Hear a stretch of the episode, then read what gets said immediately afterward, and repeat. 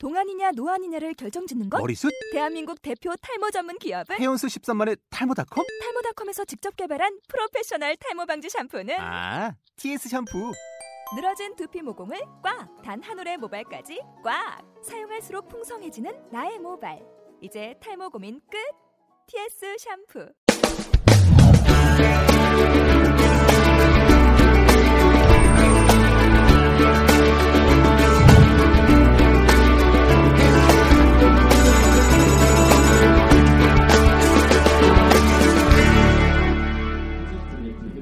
대표장님이시고 네, KBS 인재 연경, 인재 경영 연구소 우리 소장님이신 김병철 소장님을 모시겠습니다. 뜨거운 박수 부탁드립니다. 네, 반갑습니다. 조금 뜨겁네요. 우리 장현 씨 처음 만났을 때 생각이 나네요. 강의하는 모습을 보니까. 방우정 선생님은 김재동 때문에 먹고 산다는데 저는 장현 씨 때문에 먹고 살지 않을까. 그런 생각을 한번 해봤어요. 그, 그것도 괜찮겠다 싶었어요. 근데 방우정 선생님이 때문에 먹고 사는 이유는 김재동이 대상 받으면서 저를 이 자리에서 있게 해주신 방우정 선생님께 감사드립니다. 이 한마디를 했기 때문에 그렇게 됐어요. 그 다음에 네이버 검색어 1위하고 그걸로 유명해져 가지고 이렇게 삼성에도 강의 다니고 이런 분이 됐어요. 장현 씨도 그렇게 해줄 거라고 믿는데 네. 증인이 있어야 되니까. 그 대상 받으면 그렇게 할 거예요, 안 할 거예요? 어, 두 번째로 하겠습니다. 아, 두 번째로. 아, 첫 번째 스승이 있어요. 그두명다 얘기해 주는 거예요? 다 해야죠, 당연히. 네, 약속 받았습니다. 굶어 죽을 일은 없을 것 같네요. 예. 여러분, 제목 한번 읽어보세요.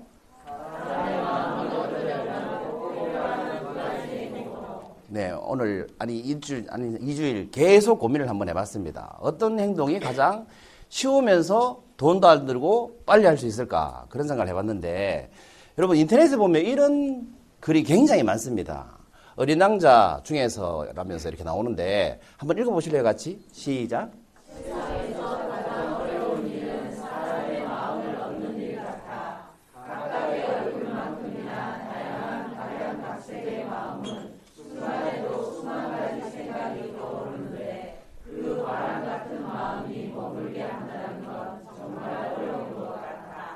그런 것 같죠?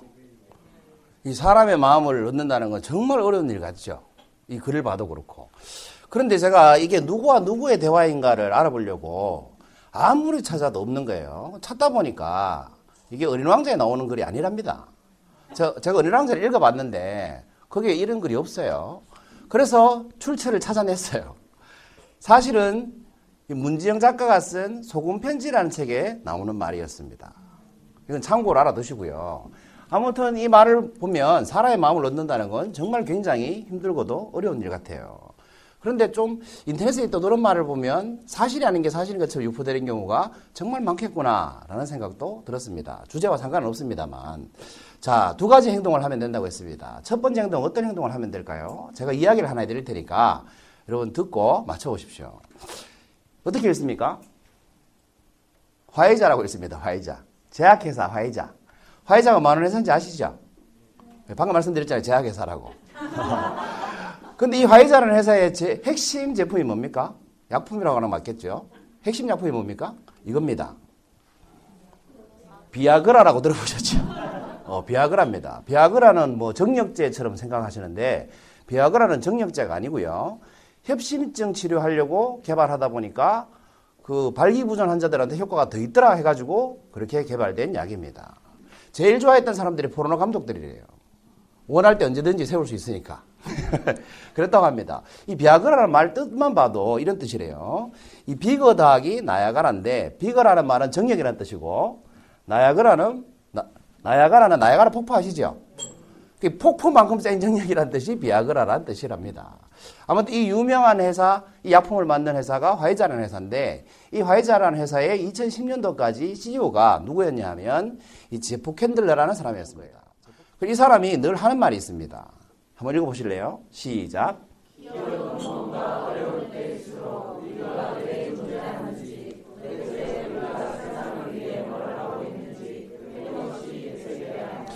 정말 훌륭한 말씀인 것 같아요. 왜, 저도 왜 한때는 IT 사업을 했다고 했지 않습니까? 그리고 지금은 강의를 하지 않습니까? 뭐 책도 쓰고 강의도 하고. 근데 강의한다고 먹고 살 수 있는 건 아니죠. 언제나 위기가 옵니다. 방금 우리 장현 씨가 했다시피 앞으로도 또 다른 위기가 오겠죠. 그럴 때마다 내가 왜 존재하는지, 내가 왜이 일을 하는지를 생각할 수 있다면 그 일을 계속할 수 있습니다.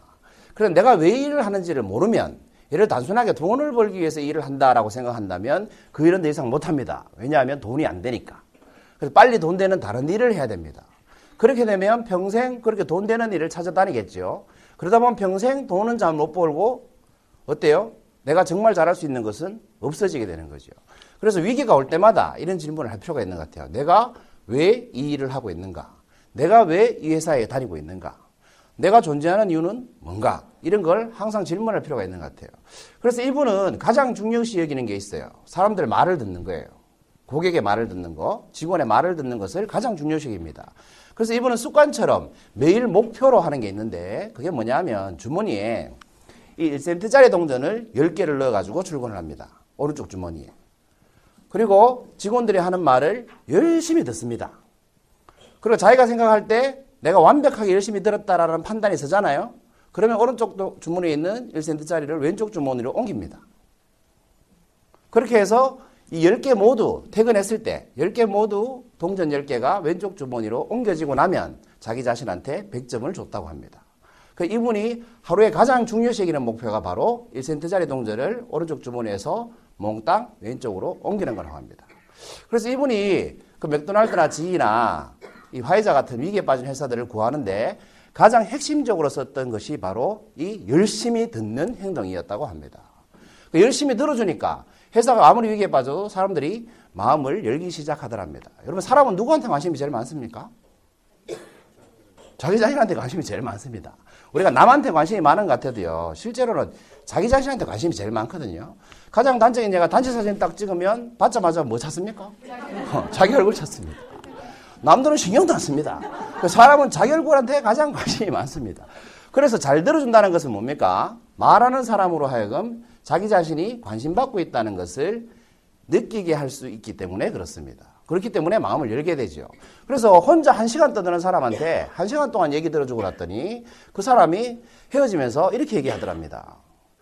정말 말씀 잘하시네요. 말은 자기 혼자 다 해놓고. 잘 들어주기만 해도 상대방이 대화를 잘한다고 생각한다는 거죠. 그럼 첫 번째 건 뭐겠습니까, 여러분? 전문 용어로 얘기해 보세요. 그렇습니다. 경청하는 겁니다.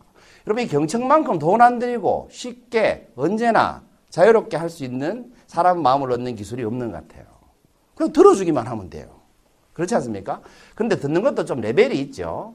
다섯 개 정도 레벨로 나눌 수 있는데 첫 번째 레벨은 이 배우자 경청이라고 합니다. 배우자 경청이 뭐예요? 여보 부르면 대꾸도 안 하죠. 밥 먹어 그러면 TV 보고 있고 이런 게 이제 배우자 경청이라고 해요. 들리기는 들리는데 아무 반응이 없어요.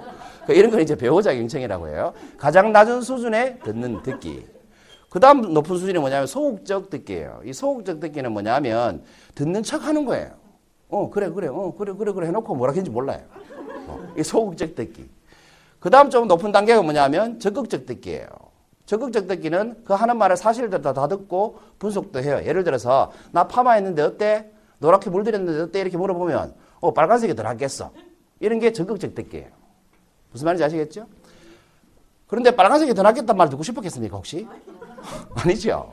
옷 샀는데 나 어때? 여자 여자분들은 흔히 있지 않습니까? 옷을 사거나 이렇게 헤어스타일을 바꾸면 꼭 남편한테 물어봅니다. 근데 물어보는데 꼭 부정적으로 물어봅니다. 부정적으로 물어보면 이렇게 합니다. 파마를 해놓고 집에 와가지고 안 이쁘지 안 이쁘지? 어? 내가 잠깐 졸았더니 말이야 이 머리 이렇게 났어. 어? 너무 너무 볶은 것 같지? 막 이래요.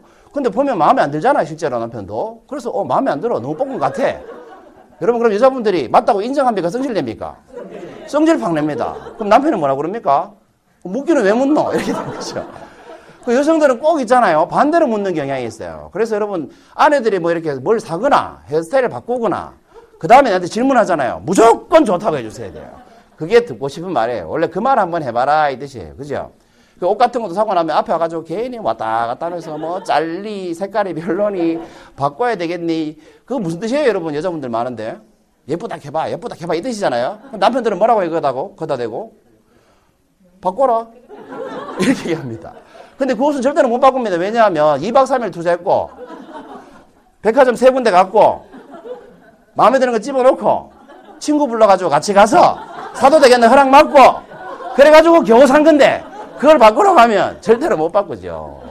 그런 식으로 대화를 한다는 거예요. 그러니까 이게 적극적 경청 단계는 요 정도 단계고 더 훌륭한 단계는 뭐예요? 공감적 경청을 하는 겁니다. 공감적 경청이 뭐예요? 아 예쁘다 캐라 이 말이네 하고 예쁘다 해주는 거예요. 이 공감적 경청. 그보다 높은 단계의 경청은 뭐냐면 맥락적 경청이라고 합니다. 이 맥락적 경청은 뭐냐면 이 사람이 말하는 의도, 기분, 감정, 그 다음에 말해 대답을 하면 어떤 방향으로 흘러갈까 이런 까지 다 고려해서 듣는 경청.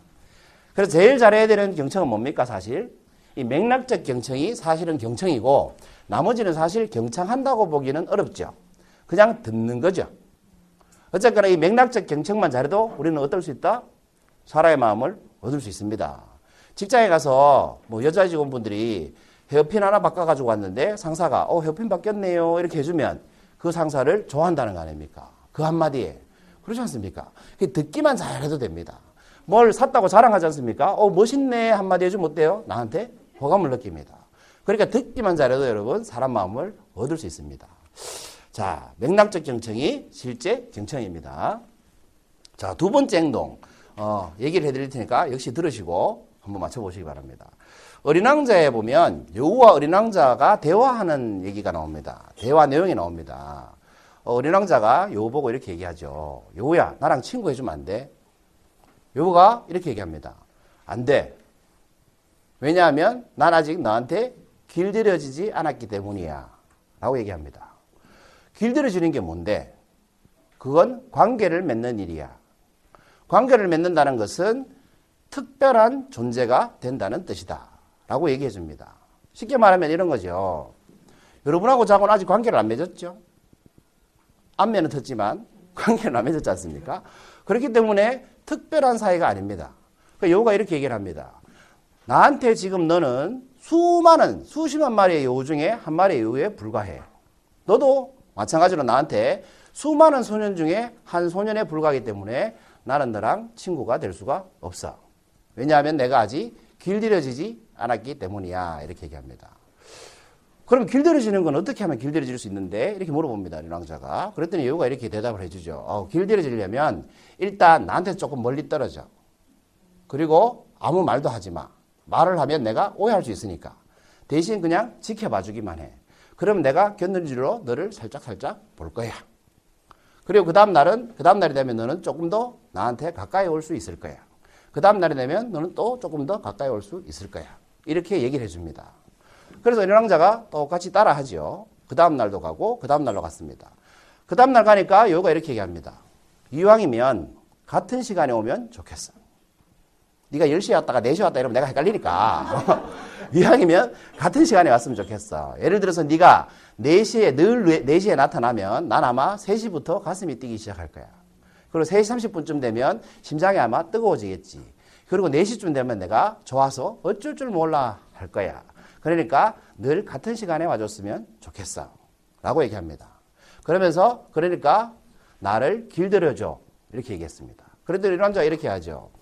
그렇지만 난 너를 길들일 수가 없어. 왜냐면 난 너무 바빠. 시간이 부족해. 만나야 될 사람도 있고 찾아야 될 찾아야 될 것도 있고 여행도 해야 되고. 그래서 난 널 길들일 시간이 없어. 라고 얘기합니다.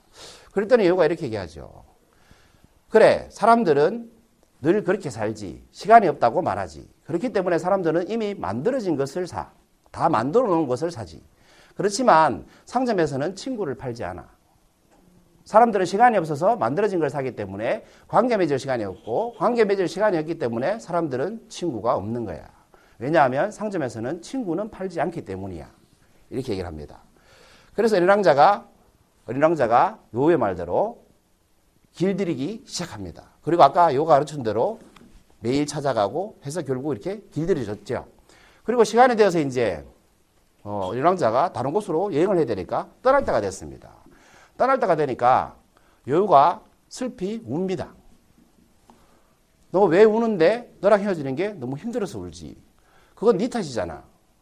맞아. 네가 나보고 길들이라고 해서 길들이 진 거니까 그런 거잖아. 그네 말이 맞아. 그럼 너는 아무것도 얻은 것이 없잖아. 그런데 왜 나보고 길들여, 길들여 달라고 했어? 라고 얘기합니다. 그랬더니 그건 그렇지가 않아. 왜냐하면 나에겐 밀밭이 있거든. 왜냐하면 이 밀밭 색깔이 뭐냐면 황금빛이죠. 근데 이 어린 왕자의 머리 빛깔이 황금빛이에요. 그래서 나는 너한테 길들여진 덕분에 지금 네가 떠나는 것은 슬프지만 밀밭을 볼 때마다 같은 머릿결을 하고 있는 내 생각이 날 거야. 그래서 난 행복할 수 있어. 이렇게 얘기합니다. 길들여진다는 거참 무서운 말이죠. 여러분 이게 길들여진다는 건 이런 것 같아요.